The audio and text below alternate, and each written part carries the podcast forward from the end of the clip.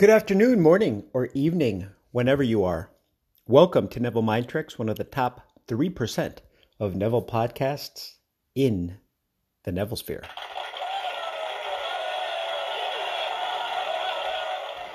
The many voices of Neville. Speaking of the Neville Sphere, believe it or not, I have a lot of conversations throughout the day about Neville. And I was talking to this particular individual who was sharing some of the different Neville teachers slash coaches that were out there.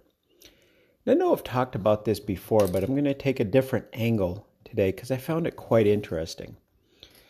If you recall, if you've listened to the podcast for a while, there was a uh, parody episode where I kind of parodied some of the Neville teachers out there.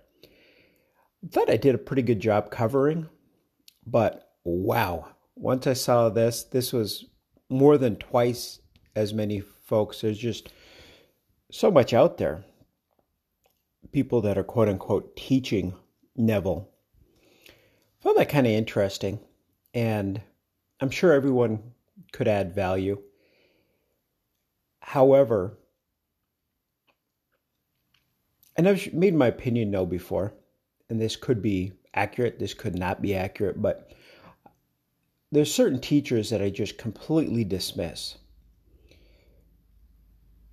Like I was saying, if it's a, a really attractive woman, although she could be really intelligent and know her Neville and have a good orthodox delivery and a deep knowledge, eh, kind of take that with a grain of salt.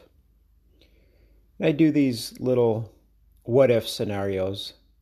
And the what if, scenarios, they're almost designed to get some kind of opposition. So, for example, depending on the size of your community, say a uh, average looking dad bod type guy shows up to a service station five minutes before it closes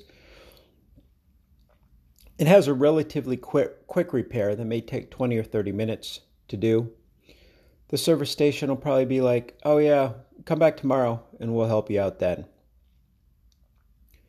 Whereas a attractive, maybe a more universally attractive, because everyone has their opinion, young lady shows up with the same type of request at the same time, maybe the guys will be like, yeah, We'll help you out.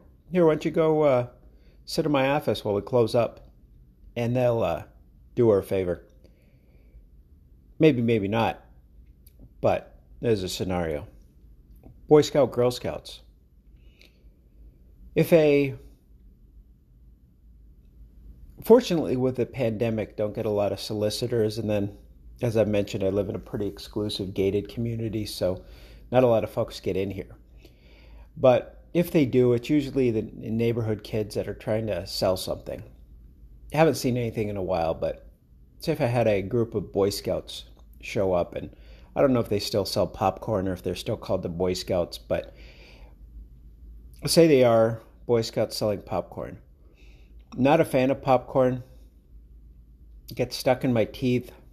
Plus, I think it's just too much work for what I get out of it. So I, I wouldn't buy like if I noticed Boy Scouts, I would probably either not open the door, or if I they did catch me at a good time, I'd probably just say, "Oh, thanks for coming by," and I, mean, I don't like popcorn, or I would say something like that and just not buy popcorn. And this is a story I may have shared before somewhere on the podcast, maybe, maybe not. But during the Super Bowl a couple years ago, I received a knock on my door and I thought it might have been one of the neighborhood neighbors because I was hooting and hollering pretty good because it was a really good game. Maybe tell me to keep it down. Maybe the baby was trying to sleep or something weird like that. And I opened, and it was this cute little girl with a wagon full of Girl Scout cookies. You want to buy some Girl Scout cookies? All right. And again, Super Bowl, really good game. I don't eat cookies. I don't like cookies. But I bought I think was 20 bucks worth of Girl Scout cookies. I dropped everything, went grabbed my wallet, gave her cash and whatever. So Maybe that's just me and my assumptions of the world, but that's kind of how I see that. Another thing with some of the teachers are age and life experience. You'll know I like to, to knock on the millennials somewhat. And confidence, competence type of deal. It's like having a kid with a lemonade stand. Kind of like I'm saying here exclusive gated community. If I'm driving to go somewhere or walking around the neighborhood or something and I see some of the neighborhood kids with a lemonade stand, I'll overpay for a glass of lemonade. And surprisingly, just like popcorn and cookies, I cannot stand lemonade. I'm not a fan of lemonade. But I would buy some to support the neighborhood kids. So it would be the equivalent of that. Some kid with a neighborhood lemonade stand, maybe they just did it once, maybe they did it throughout the course of a summer or whatever, and writing a book on marketing and sales and whatnot. Where's the uh, where's the buzzer? Yeah, absolutely not. Well, you compare something like that with like a Jeff Bezos or what's a guy, Steve Jobs in his heyday, or any of these top sales gurus. Like if you were to do a sales and marketing, who would you rather get that from? So that's why, like with the younger Neville crowd, I'm like, and eh, that's good that you're out there and sharing what you picked up. But come on, come on, man. It's like the lemonade. You know, you got a guy that paid you double the price on how to sell your lemonade for double the price. Well, just be a cute kid and find some really neighborly guy that wants to support the neighborhood. That's pretty much all you have to do. There was one Neville that I found, it was Faceless Neville. So this person sent me a link, and it wasn't called Faceless Neville. I don't even know what it was called. It was really interesting because it was like a digitized digitalized voice talking about Neville. But what was funny is all the videos had a picture of a relatively youthful, college age, possibly good looking woman, stock photo. And I think it was the same woman in all of the videos. But again, the whole female effect. Like most folks would rather look and hear from a uh, good looking young lady than anybody else. Might be human nature, might just be me being delusional. My assumption, I don't know, but that's what I saw there. A lot of hodgepodge today. I like hodgepodge, but just kind of thinks there's a lot of options out there. And the friend that I was talking to mentioned, said, with all this content out here for free, why would anybody pay a coach or anything deep to, to learn Neville?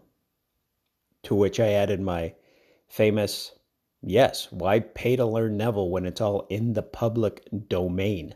It's all in the public domain. You could listen to the lectures that were recorded and you could find some of the books. I know some of the books, and there's lesser known lectures that maybe one has to pay to get access to, or some lectures were not transcribed but recorded, and vice versa. but they're all out there if you look. It's just like this say you have a friend that came over to the neighborhood, visit, whatnot, you're socially distanced, mask, all that fun stuff, just to be safe if you're into that. And he or she noticed, you notice, that one of their tires look a little low. Depending on the type of vehicle they have, they might have the luxury of telling them exactly what tire is lower and how lower it is. They might have the just an indicator light that shows that one of their tires is low and you have to play a guessing game. Or maybe they have an old car without any indicator, but you just eyeball it and it doesn't look normal.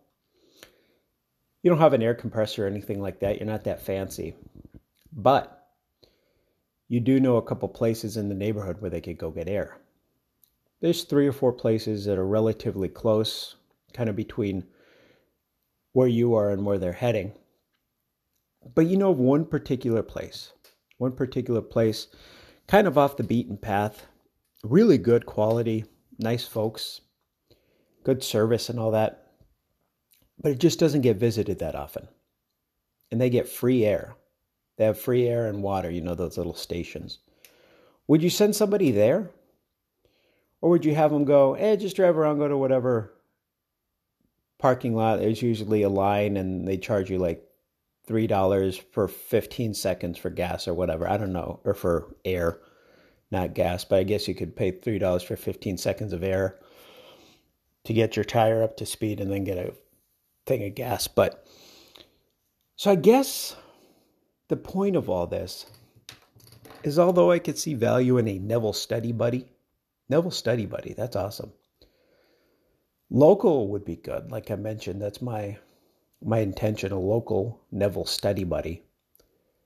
Even with the social distancing and mask and whatnot, I think there's just a different type of connection there.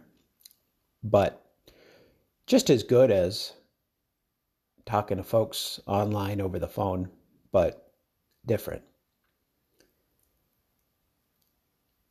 Interesting today. Many voices of Neville. Maybe you'll be better off with a Neville study buddy. Let's go into a basic music filled silence where the basics are nailed down. And you know it's interesting to continually learn more. But as mentioned in yesterday's episode, you know, sometimes it could even be more interesting in reviewing what you already know.